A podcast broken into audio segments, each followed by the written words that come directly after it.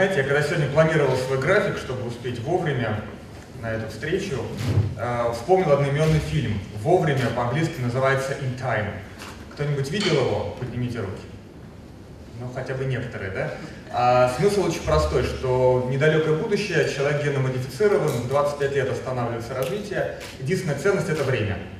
Время торгуется. Есть банки времени, есть миллионеры, у которых миллионы более лет и так далее. А, очень рекомендую посмотреть, может быть, в не совсем далеком будущем, до которого благодаря нашей медицине точно доживут все присутствующие, единственной важной ценностью в нашей жизни это будет время. И мы забудем о всех финансовых и прочих э, моментах. А, я не занимаюсь финансовыми прогнозами, я занимаюсь научно-технологическими прогнозами, прогнозами развития науки и технологий. И мне хотелось бы вам сегодня рассказать о том, э, с точки зрения классического э, научно обоснованного прогнозирования, что мы видим, какие угрозы или возможности для бизнеса наблюдаются. И хотел бы начать вот с такой, ну если хотите, провокации, раз у нас игра на опережение сегодня. А, о чем сейчас думает бизнес? Вот э, что сейчас обсуждается на ключевых площадках? Цены на нефть, санкции. В лучшем случае это инновации, и то я бы сказал, что это во многом принуждение к инновации, либо адаптация существующих на зарубежных рынках инноваций к российским. В лучшем случае это какие-то прорывные вещи. Горизонт всего, что обсуждается в настоящий момент, максимум 5-7 лет. В это время что происходит в мире? Во-первых, глобальная технологическая революция.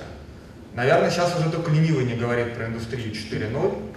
Все, наверное, слышали про искусственный интеллект, про э, замену неквалифицированного человеческого труда. В США проблема с 10 миллионами водителями, дальнобойщиками как минимум. Из-за того, что там будут беспилотные, безлюдные машины, это уже проблема. Мы все говорим о том, что у нас будут сервисы, которые торгуют друг с другом, о том, что у нас будут HR не нужны, потому что будут искусственные сети и нейросети.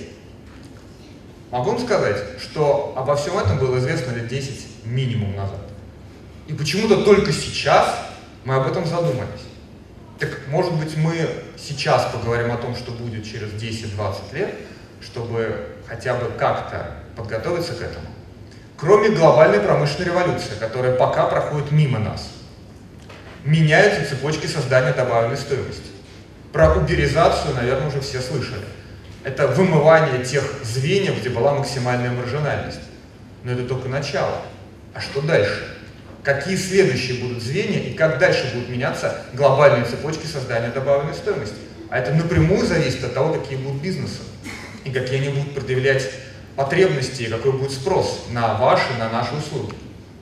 Безусловно, кардинальным образом меняется спрос. Это персонификация, это кастомизация.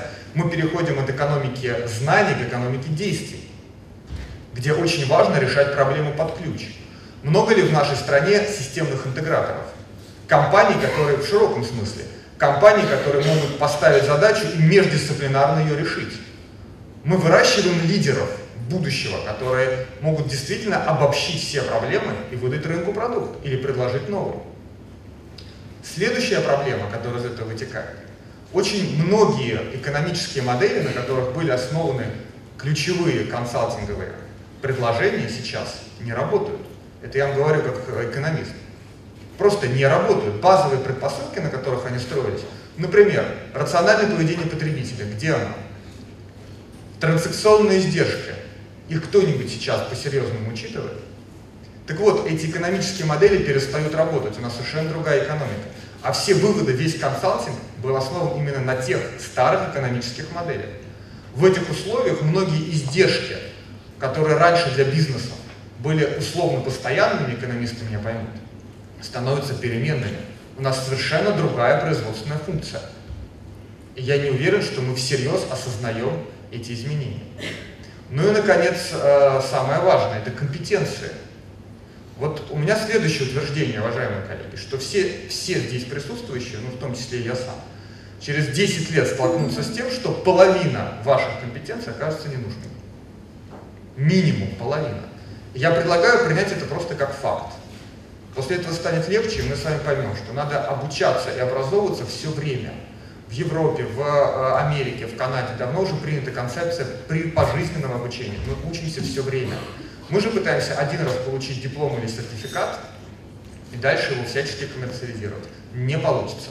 Итак, новая промышленная революция, изменение глобальных цепочек создания добавленной стоимости, переход от экономики знаний к экономике действий, новый формат бизнеса экономических моделей и новый спрос на компетенции. Минимум 5 ключевых вызовов и трендов для бизнеса, которые нужно учитывать. Много мы сейчас об этом говорим? К сожалению, нет. А если говорим, то в основном пользуемся ненаучно обоснованными методами. Итак, прогнозировать будущее невозможно. Угадать будущее нереально. Его можно только сформировать. Для того, чтобы его сформировать, нужны особые подходы и методы. Мы называем это форсайтом или формированием будущего с участием всех ключевых стейкхолдеров и опорой на научно обоснованные методы. Вот здесь представлены только те проекты, которые были сделаны за недавнее время с опорой на такое серьезное прогнозирование. Многие компании сейчас понимают, что без вот этого видения будущего, научно обоснованного, сценарного, вариативного, речь о каких-то дальнейших позициях бесполезна. Ни на рынке, ни с точки зрения спроса. Мы с вами говорим о том, насколько опасны для HR или, или для а, аутсорсинга или для других э, сервисов, насколько опасен искусственный интеллект. Но извините, про искусственный интеллект уже десятилетия идет вопрос. Почему-то никто не говорит про нейросети. Почему-то мы не ставим вопрос о том, как будут действительно заменены валюты. Вот про блокчейн постепенно до нас докатилась история. Это же не новое. Давайте подумаем, что произойдет через 10-20 лет, а ключевые предпосылки для этого я вам назвал, чтобы уже сейчас быть готовым. И мы поймем, что это действительно кардинальный пересмотр всех бизнесов. Для этого в России, мне хотелось поделиться с вами этой информацией, в настоящее время формируется национальная научно-технологическая система. Она включает в себя и отраслевой уровень, и региональный, и национальный. Поэтому, коллеги, это открытая сеть, открытая система. Она поддержана президентом и правительством. Пользуйтесь, дело за вами. И в оставшиеся мне, сколько там коллеги показывали? 10 минут? 4. Оставшиеся 5 минут, отлично. В оставшиеся 5 минут я хотел бы вам рассказать о документе, который, на мой взгляд, должен для всех вас быть настольной книгой. Это прогноз научно-технологического развития Российской Федерации на период до 2030 года. Его разработке приняло участие более 2000 экспертов, включая 120 академиков. Все действительно серьезные коллеги здесь высказались. Это тот облик, тот радар будущего, который может произойти. Заметьте, может произойти. Если мы на него посмотрим, ну здесь, конечно, мелко, это открытая информация, абсолютно доступная.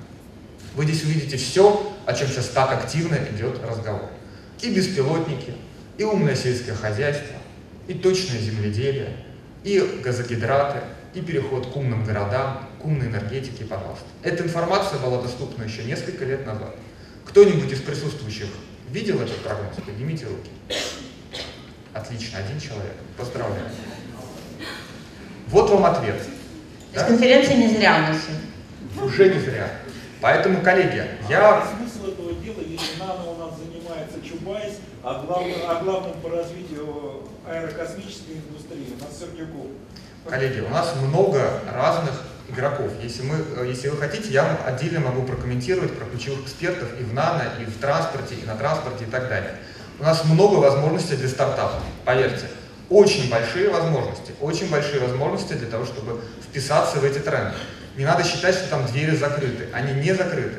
Сейчас у многих вечерных фондов, у многих крупных компаний есть проблема. Это проблема не с деньгами, как, как ни странно это слышать. Это проблема с хорошими, вменяемыми проектами. Поэтому мне хотелось бы э, закончить с того, с чего я начал. Попробуйте сформировать свои личные компетенции, опираясь на те вызовы, тренды и возможности, которые в ближайшее время откроются. И игра на опережение должна включать не один шаг вперед, а минимум два или три. Я настоятельно вам рекомендую в такую игру включиться.